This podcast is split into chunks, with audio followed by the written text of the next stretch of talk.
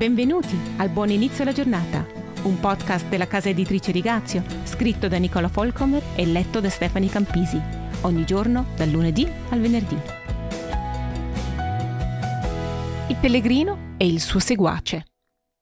Non sappiamo di preciso perché Lot sia andato con Abramo. Abramo aveva seguito una chiamata di Dio. Partito da Ur e diretto a Canaan, Genesi 11:31, si è fermato a metà strada per qualche motivo sconosciuto e si è stabilito a Caran. Quando il padre di Abramo, Tera, morì, Dio ripeté la sua chiamata. Abramo si mise in viaggio e Lot lo accompagnò. Genesi 12, 1. Non sappiamo molto di Lot, eccetto che ottenne il meglio delle benedizioni di Abramo e che a un certo punto, annoiatosi della vita da nomade, andò per conto suo. Genesi 13. La separazione delle due famiglie era inevitabile a causa della mancanza di spazio e a Lot fu permesso di scegliere tra le steppe sabbiose delle montagne e i pascoli lussureggianti delle pianure. Ma invece di dire Zio Abramo, tu sei il mio superiore, ti devo ogni centesimo che ho guadagnato, ogni rendimento che ho portato. Sta a te scegliere per primo. Tu prendi la terra migliore, io prendo quello che non ti serve. Il desiderio di Lot di una vita sicura, probabilmente anche su sollecitazione di sua moglie, ha l'ultima parola. Fa le valigie e si trasferisce con il suo personale e le sue greggi nella pianura rigogliosa e fresca. Genesi 13, 10. La caduta che segue è graduale e non pianificata. Inizialmente si sposta con la sua tenda nelle vicinanze delle città della pianura. Genesi 13-12.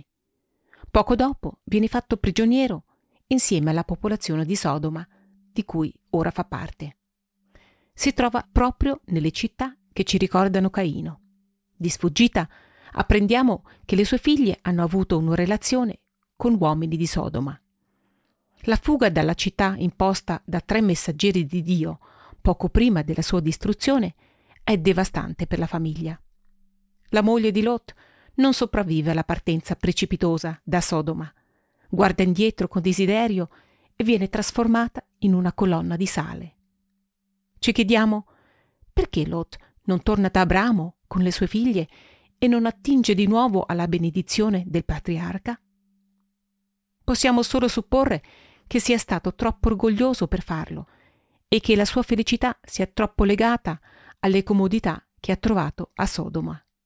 Ahimè, no, Signore, è la sua prima reazione all'invito di Dio a fuggire sui monti. Genesi 19-18. Dopo la distruzione della città, vuole tornarci subito. Non è che piccola. Genesi 19-20. Quanto è tragica la sua fine. Cerca sicurezza su questa terra e finisce in una caverna generando una prole attraverso rapporti con le sue stesse figlie, da cui nascono due nazioni empie. La tragedia in tutto questo è che Lot era un uomo giusto. In secondo Pietro 2, versetti 7 e 8, leggiamo che Lot fu un uomo giusto, rattristato dalla depravazione dei propri concittadini. Vedi anche Genesi 19, 7.